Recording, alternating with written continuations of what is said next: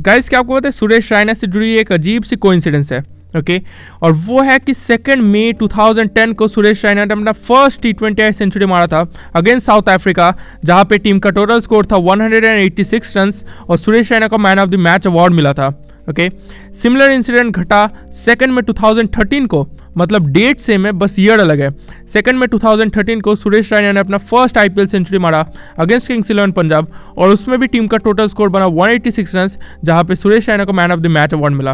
Okay okay? तो cricket में coincidence होता ही है लेकिन ये एक बहुत ही अमेजिंग कोइंसिडेंस है जहाँ पे डेट सेम है। ओके okay, दोनों डेट्स पे ही सेंचुरी आई। टीम का टोटल स्कोर दोनों डेट्स में ही 186 रन और दोनों डेट्स में ही man of the match award मिला सुरेश रायना को। Okay okay? तो ये फैक्ट या फिर कोइंसिडेंस बहुत सारे लोगों को नहीं पता, लेकिन आपको अभी ये फैक्ट या कोइंसिडेंस पता है। Thank you